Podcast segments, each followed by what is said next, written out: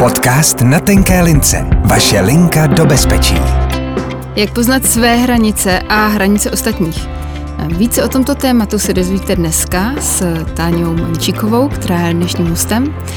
Táně je krizová interventka linky bezpečí, lektorka a terapeutka. Ahoj Táňo. Ahoj Radko, děkuji za pozvání. Táňo, pojem hranice je v souvislosti s duševním zdravím a vnitřním nastavením člověka docela známý, bych řekla. No, pořád se ale tak trochu jedná o pojem, který má mnoho významů.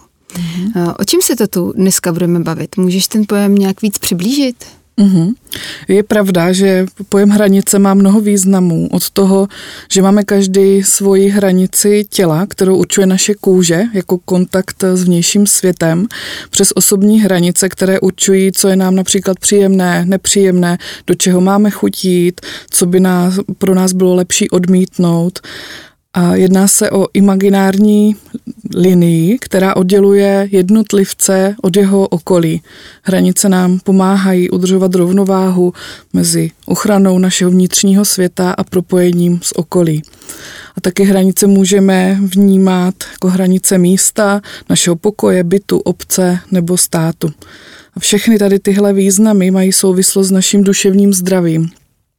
My se tu dneska budeme nejvíc bavit o hranicích osobních, o našem nastavení vzhledem k ostatním lidem a okolnímu světu. Mm-hmm. Moc se mi líbila ta imaginární linie, to bylo takový až jako poetický a možná taky docela výstižný. Kdybychom se bavili právě o těch osobních hranicích, tak e, jaké máme? Co všechno si po tím můžu představit? Do osobních hranic patří například osobní prostor, jak blízko jakého člověka si k sobě necháme přiblížit. Můžou tam být hranice časové, čemu jsem ochotna věnovat čas a kolik toho času a čem, čemu nejsem ochotna věnovat čas. Hranice naší kapacity, energie, vztahů ve smyslu interakcí, hranice emocí, potřeb, našich myšlenek – Mm-hmm. Můžeme to třeba i na nějakém příkladu dát, aby to bylo takový konkrétnější. Jo, tak se říká třeba hranice času, hranice kapacity. Tak kdybychom to přetavili do nějakého příkladu? Mm-hmm. Jo, může se týkat třeba uh, pracovní, uh, pracovní části, kdy nás šéf požádá o něco, o nějaký úkol nestandardní, tak je dobré být v kon- dobrém kontaktu sám se sebou a zjistit, jestli na to mám kapacitu. Patří tam dovednost říkat ne. Hmm, mm-hmm. Dovednost říkat ne, mm, to mně přijde taky vlastně docela jako zajímavý mm-hmm. téma. Říká, že se týká hranic. Mm-hmm. Mm-hmm. Vlastně vím a znám svoje limity, svoje potřeby, svoje emoce a díky tomu se můžu dobře rozhodnout, co pro tu chvíli je pro mě dobré a co není. Mm, tak takhle to zní docela jednoduše. Říkám si, že se taky možná třeba nějak jako dobře znám. On to asi ale takhle úplně jednoduchý nebude s tím poznáním. Hmm, to záleží. To záleží na tom, eh, jak eh, jsem zvyklá pracovat se svýma hranicema, jak dobře sama sebe znám a jak se učím v průběhu života. Hmm. V průběhu života, tak eh, kdy se začínají hranice formovat? Mm-hmm. Hranice se u dětí začínají přirozeně formovat v souvislosti s vytvářením jejich já, což je mezi druhým a třetím rokem života. A pak se dál tvoří a mění celý život.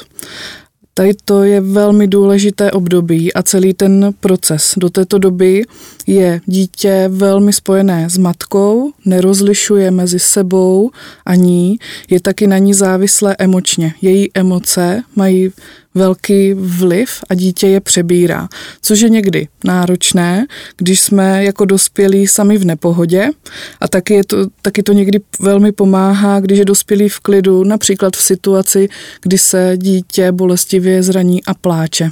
Hmm. Myslím, že všichni rodiče tohle znají, že když jsou ve stresu a nervózní, tak eh, vlastně znervózní i to jejich dítě. Uh-huh, uh-huh.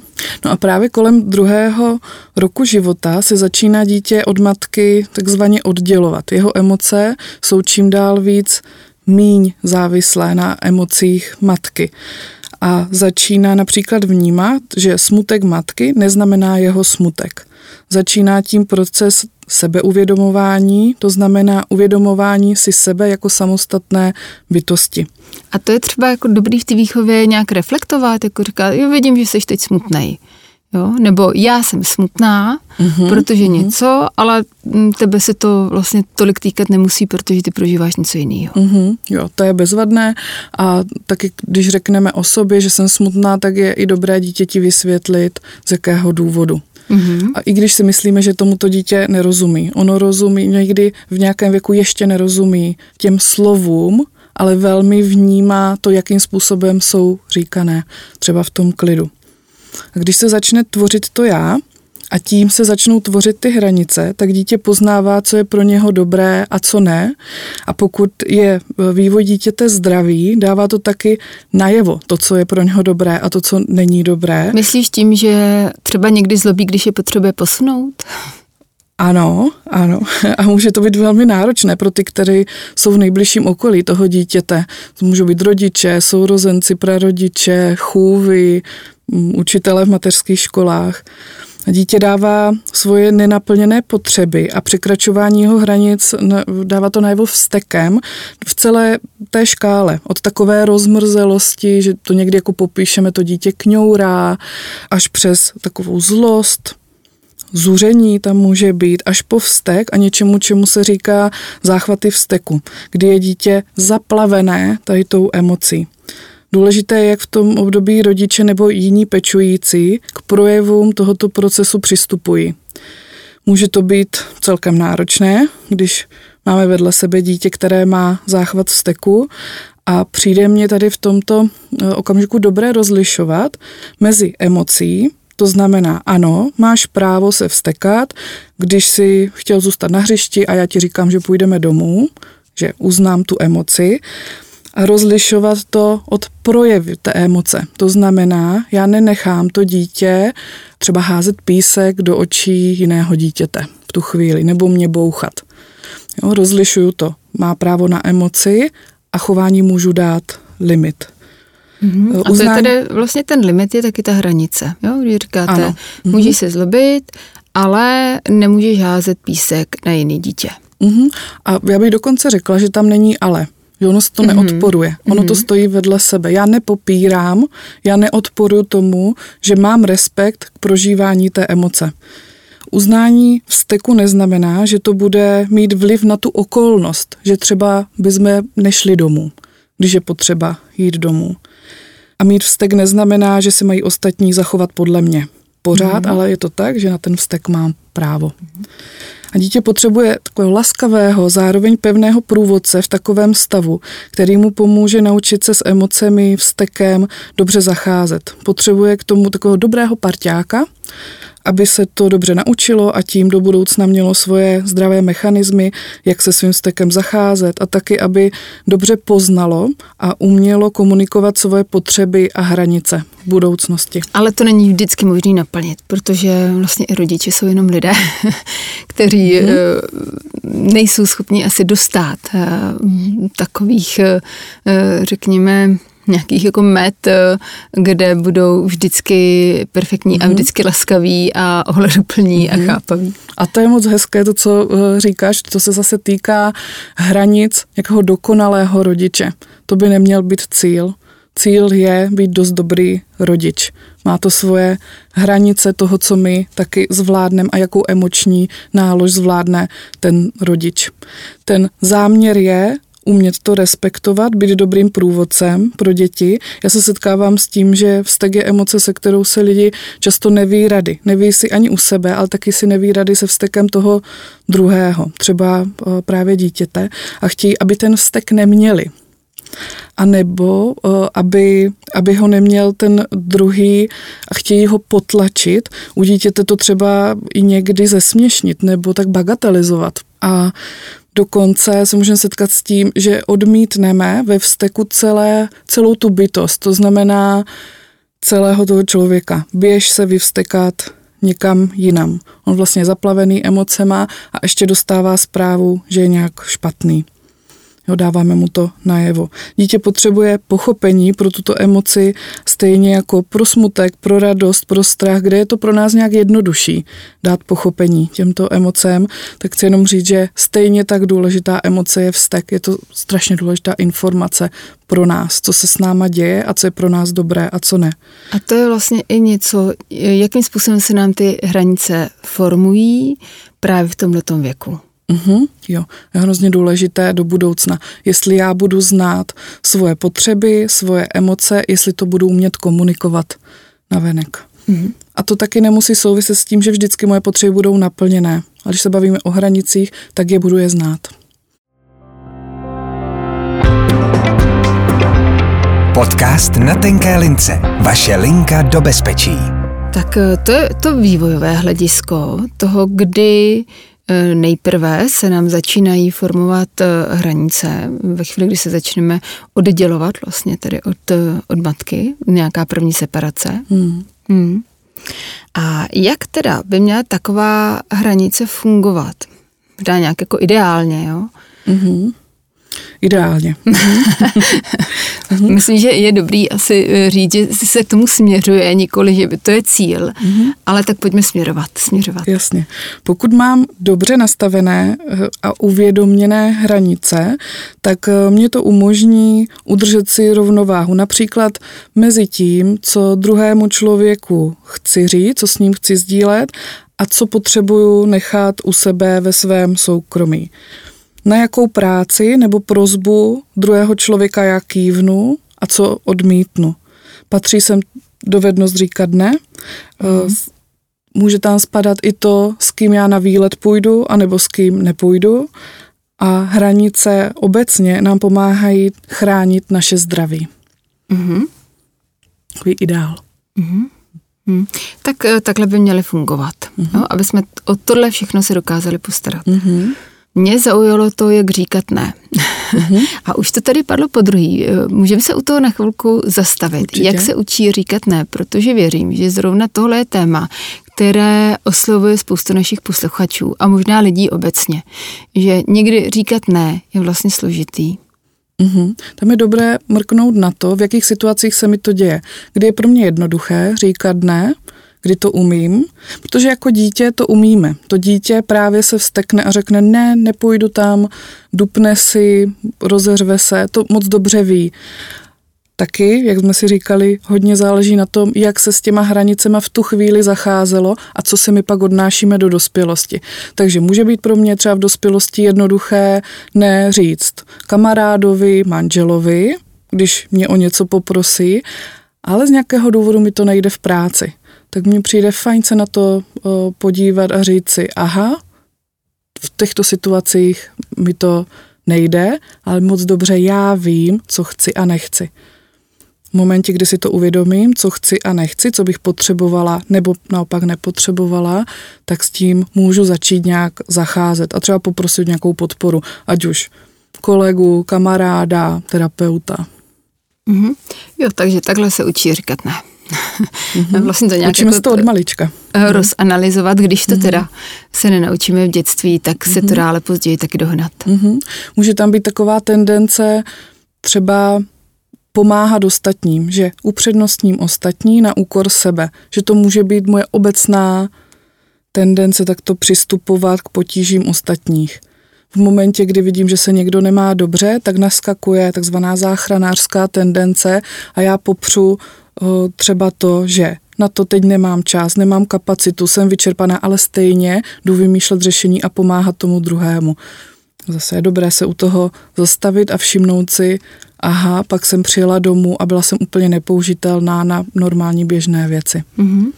To jsou tedy nějaké signály, které nám říkají, že s tou naší hranicí se něco dělo, že byla posunutá. Jo? Mm-hmm. Nebo jak to teda mhm. vlastně poznám, že tam hranice mm, je buď překročená, anebo kde ji mám. Mm-hmm. Výborný ukazatel je právě ten vztek, který často lidi nechtějí mít. Vlastně zkuste si no, představit nějakou poslední svoji situaci, kdy vás někdo naštval, nebo něco vás naštvalo. No, myslím, že každý si dokáže nějakou takovou situaci vybavit. Ano, jsem tam, jsem tam, Táňo. Jo? A pak je fajn si říct, jakou hranici, jaká hranice moje byla ohrožována anebo dokonce překračena. Protože vztek, naštvání je o tom, že něco se blíží nebo překračuje moje hranice. Proto je to tak důležitá emoce. Mm-hmm. Hmm. To byly hranice času, kapacity místa, že někdo zabral nějaké svoje, moje místo. Mm-hmm. Hmm. No a co to potom ovlivňuje, když eh, si toho nevšímám třeba dlouhodobě? Jaký to má důsledky? Uhum. Ty důsledky můžou být o, takových, o takové rozmrzelosti nebo uh, dlouhodobě kumulovaného právě třeba naštvání, vzteku, ale pak i přechodem do stresu, může tam být vyčerpání a může to vést až k syndromu vyhoření. Mm-hmm. Hmm. Když si říkám, že tam jsou asi nějaký třeba očekávání, které se nenaplňují, možná opakovaně, jo? že i mm-hmm. tohle vlastně může být eh, důsledek toho takového jako nezahlédnutí té hranice a reagování na ní. Určitě. A ty očekáv, ta očekávání jsou naše, ale stejně tak našeho okolí, že já budu nějak fungovat. Jo, ale pokud na to nemám už svoji kapacitu, své možnosti, tak nebudu. Vlastně jde tělo do nemoci. Mm-hmm. Často. Tak to byly naše osobní hranice. A jak je to s hranicí eh, těch ostatních? jak, eh, jaký zahlédnout, abychom někomu nešlápli na kuří oko? Dá se to nějak poznat? Eh, jsou na to nějaké pomůcky nebo takové jako tykadlo? mm-hmm, mm-hmm. Poznat hranici ostatních, tak pomůže naše empatie, pomůže respekt k jejich osobnímu prostoru a schopnost číst neverbální signály, pokud jsme s ním v přímé komunikaci, s tím druhým člověkem. Zároveň mě přijde důležité na tomto místě říct, že za svoje hranice si zodpovídám já a, stejn, a to taky znamená, že já nemůžu nést zodpovědnost za hranici druhého mm-hmm. a předpokládat něco, že mu bude něco vadit, nebo radši ho nepoprosím o pomoc, abych ho nezatížila, to už znamená, že já beru zodpovědnost za jeho hranici. On třeba má kapacitu mě vyslechnout a pomoct mě. Takže toto mě přijde důležité. Já jsem zodpovědná za svoje hranice a druhý je zodpovědný za ty svoje.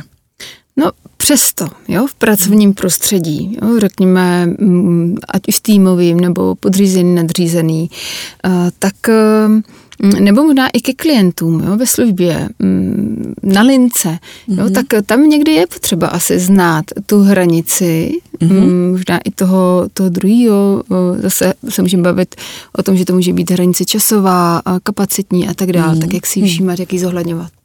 Jo, to je výborný uh, příklad toho, že nejde často jenom o naše osobní hranice. Pokud se bavíme o pracovním prostředí, kor v pomáhajících profesích, tak je nutné znát hranice té služby. To je třeba to hledisko časové, které říkáš. Já vím, že ten četový kontakt s klientem trvá maximálně 90 minut.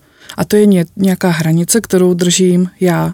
Taky tam je rozhodování o hranicích toho, protože vím, že ten klient může volat s různýma situacema, tak kdy je to v pořádku, že jdu s ním a podporuju ho v tom, o co si říká, a kdy je ve stavu, kdy já potřebuju vést jeho. To znamená, že třeba ve velké tenzi, v sebevražedné tendenci, v panice, tak tam tam já přebírám. To je ta hranice, kdy já to začnu vést. A toto ten pracovník musí znát. Musí znát standardy, metodiky práce a hranice nastavení té služby. Mm-hmm. Myslím na linku, jak to máme tam, tak to ty víš určitě líp než já, protože na těch službách seš, seš vedoucí mm. směny. Jak se to učí? Mm-hmm. Učí se to určitě náslechama, tomu, že eh, člověk si je seznámen s tou metodikou práce a pak zkušenostma. Mm-hmm. Ona ta hranice má, eh, a zaznělo to tady, ale myslím, že je důležité to i nějak zmínit, ještě nějakou ochranou funkci. Jo? Nejenom vymezující, ale eh, vlastně nás chrání proti nějakým vnějším vlivům, mm-hmm. proti a nastavuje nějaký limity a chrání ten vnitřní svět.